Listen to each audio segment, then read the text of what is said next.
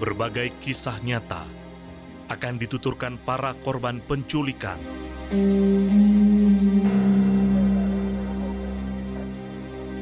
Kisah yang selama ini belum pernah diungkapkan.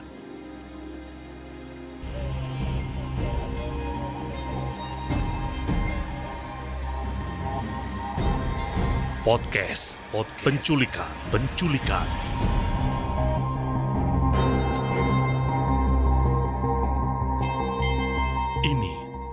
Bukan tindakan kriminal. Ini adalah kisah nyata.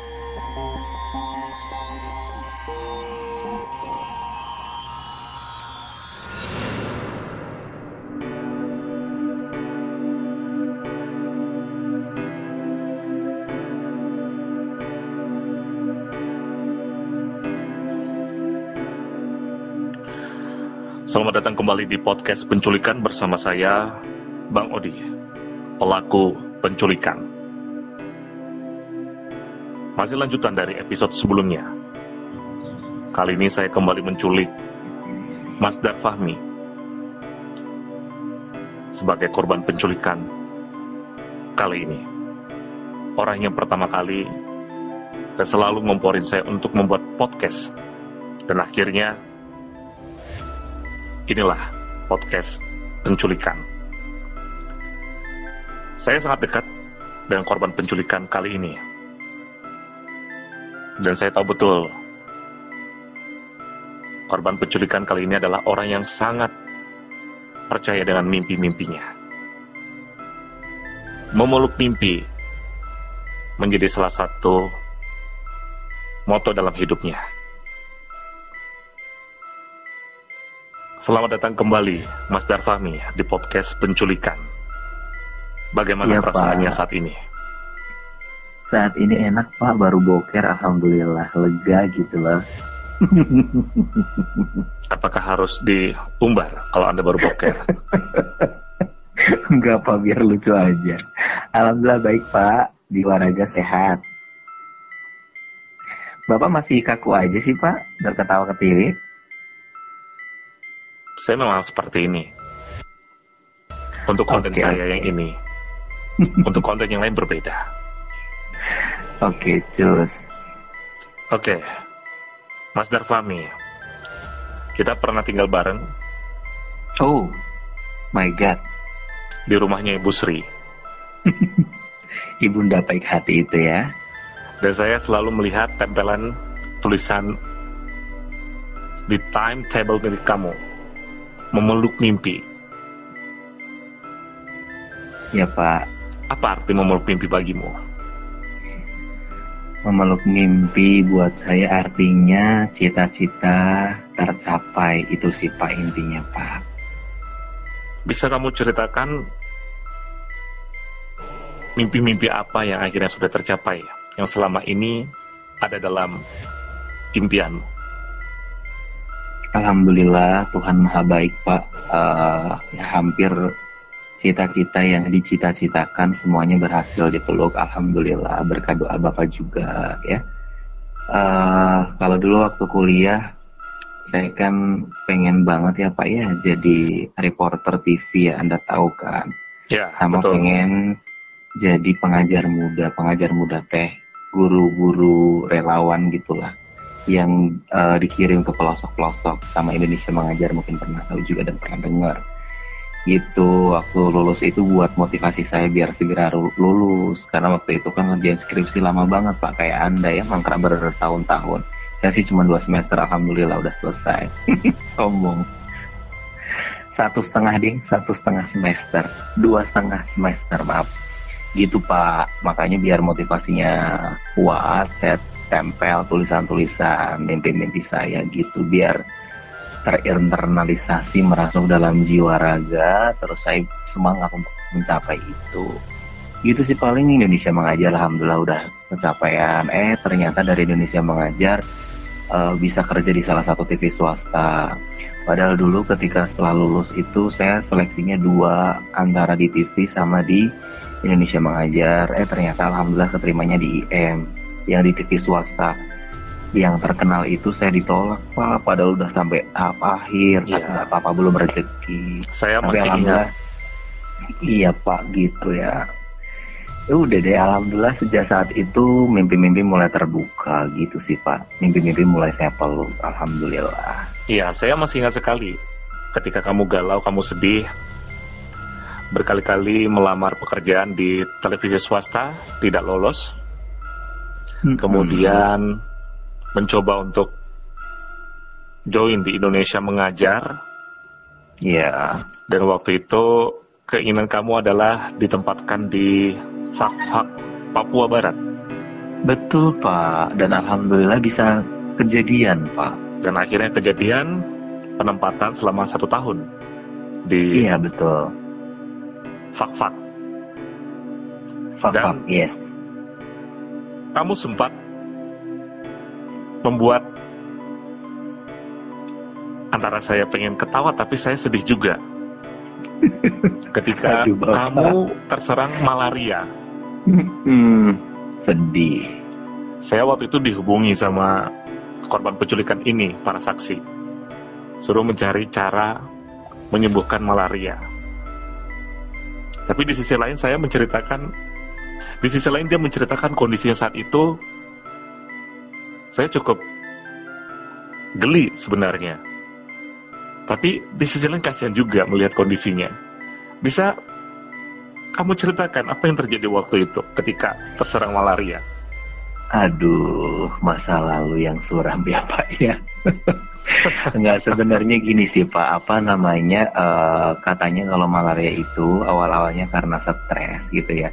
Ya maklum karena kita penempatan di apa namanya pelosok ya, eh, nggak ada sinyal, nggak ada WC. Ya Allah sedih banget, cuman ada dua WC loh di kampung itu.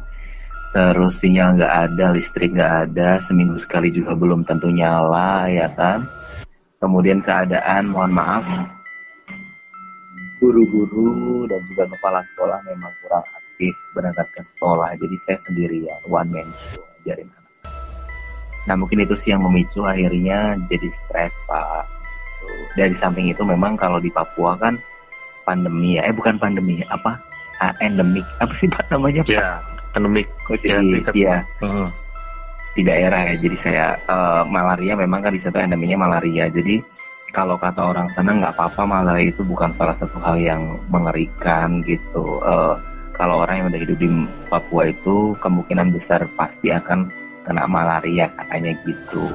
Ya udah waktu kena malaria di bulan pertama saya kena malaria, bulan kedua kena malaria lagi, bulan ketiga kena malaria lagi. Waduh tiga kali berturut-turut gitu tiap bulan saya kena malaria terus saya refleksi ternyata wah mungkin ini karena selain pola hidupnya yang berubah kemudian kurang menjaga kebersihan juga ya mungkin itu karena tingkat stresnya yang cukup tinggi makanya di bulan keempat saya mencoba untuk menerima keadaan yang ada di kampung halaman saya waktu itu di Papua Oke. udah deh gitu pak Hingga akhirnya bisa Selesai. Alhamdulillah di bulan keempat nggak kena malaria lagi pak. Kalau kena malaria saya mungkin resign pak dari IM. Oke. Ya, ya, ya, ya, ya. Hingga akhirnya selesai satu tahun penempatan, ada peluang untuk join di salah satu TV swasta. Yang iya, itu alhamdulillah masih terbilang baru. masih terbilang baru dan alhamdulillah semuanya pintu terbuka gitu setelah gabung di sini. Eh ternyata waktu itu kan di TV swasta ya, eh, TV masa kini itu pak ngeliput kegiatan-kegiatan IM kan pengajar muda di penempatan-penempatan. Nah, ada salah satu teman saya yang juga kenal sama eh, salah satu karyawan lah yang ada di TV tersebut. Kemudian pada saat itu ternyata masih buka lowongan. Eh ternyata TV tersebut uh, memberikan kesempatan sama alumni pengajar muda. Siapa nih yang mau gabung? Ayo gabung. Kalau minat jadi reporter dan kerja di TV dan lain sebagainya.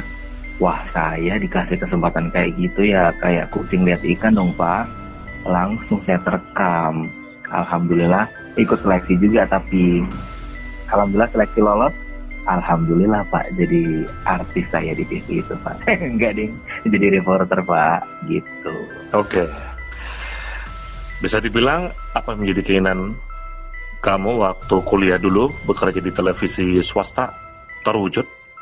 Alhamdulillah. Dan apakah sampai saat ini ada mimpi yang belum terwujud?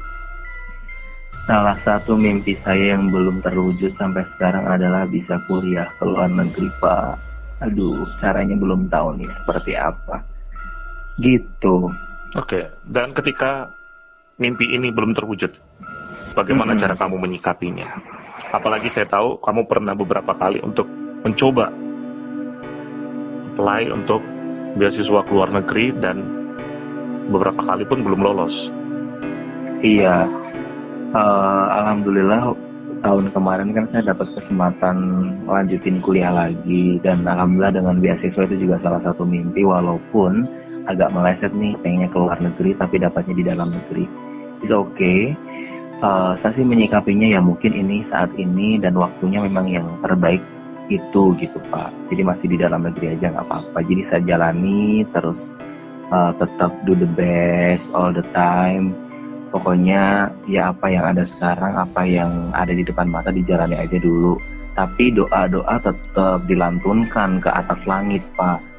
Keinginan tetap diperkuat gitu. Jadi eh, saya nggak tahu kapan waktunya saya bisa keluar negeri untuk kuliah bareng anak istri. Benar-benar saya nggak tahu cuman yang yang sekarang saya lakuin adalah berusaha yang terbaik aja di tempat sekarang. Misalkan kerja Nah ini kan di tempat kerja yang baru saya mulai suka nih dengan kerjaannya. Jadi mungkin bisa lewat itu barangkali saya perdalam dulu ilmunya di sini. Kalau misalkan nanti ada kesempatan menimba ilmu lagi, berkuliah, mungkin bisa diwujudkan dengan cara itu. Itu sih Pak. Oke, apa yang membuat kamu ingin sekali ke luar negeri untuk menambah track record kamu di dunia pendidikan, di jenjang Ah. pendidikan tepatnya?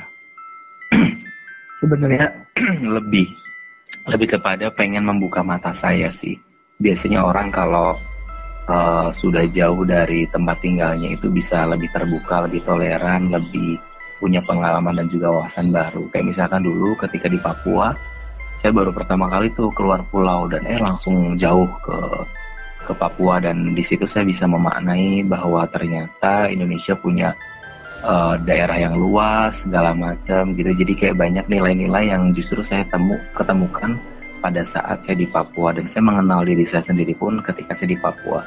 Sama halnya dengan ketika misalkan saya pengen keluar negeri itu tujuannya sebenarnya kayak pengen lebih mengenal sejauh mana sih potensi saya sejauh mana saya itu bisa berkembang semacam itu sih Pak.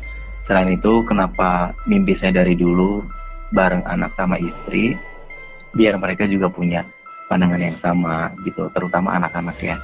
Anak-anak kalau misalkan punya pengalaman yang baru kemudian pengalaman yang seumur hidup nggak akan pernah dia lupakan barangkali akan bisa bermanfaat buat bekal dia nanti ketika mas- masih apa ketika udah gede.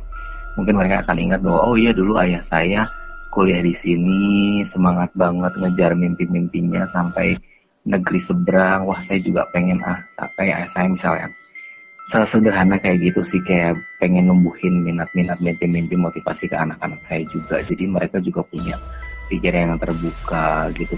Bisa tahu dunia luar itu seperti apa. Sesederhana itu sih pak. Dan yang paling penting adalah mengenal diri saya juga gitu. Ada negara mana yang spesifik ingin dituju? dari dulu saya pengen banget di Inggris nggak tahu Inggrisnya belahan mana tapi belakangan saya ngelihat bar- beberapa postingan dari teman-teman saya yang kuliah di Swedia. Swedia juga bagus Amerika juga bagus. Aduh saya mau ke mana aja deh pak? Yang penting kayak saya bisa melihat eh, negara saya dari luar negara lain. Gitu. Oke. Para saksi, ya pak. mari kita doakan apa yang menjadi impian dari korban penculikan kita kali ini bisa tercapai. Amin Master Fahmi, iya pak terima kasih untuk obrolannya di episode podcast penculikan kali ini. sama-sama pak Terima kasih juga sudah berbagi cerita tentang mimpi-mimpimu.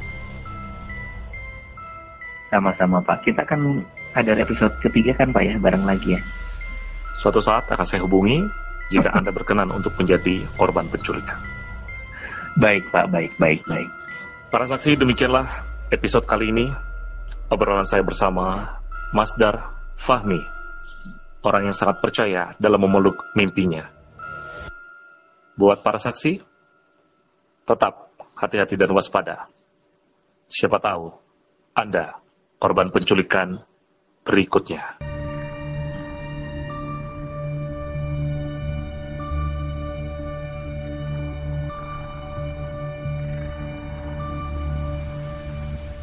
Terima kasih telah mendengarkan podcast penculikan.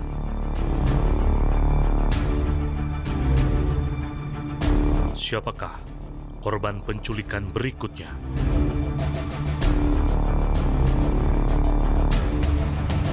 Hati-hati. Bisa jadi Anda yang akan saya culik.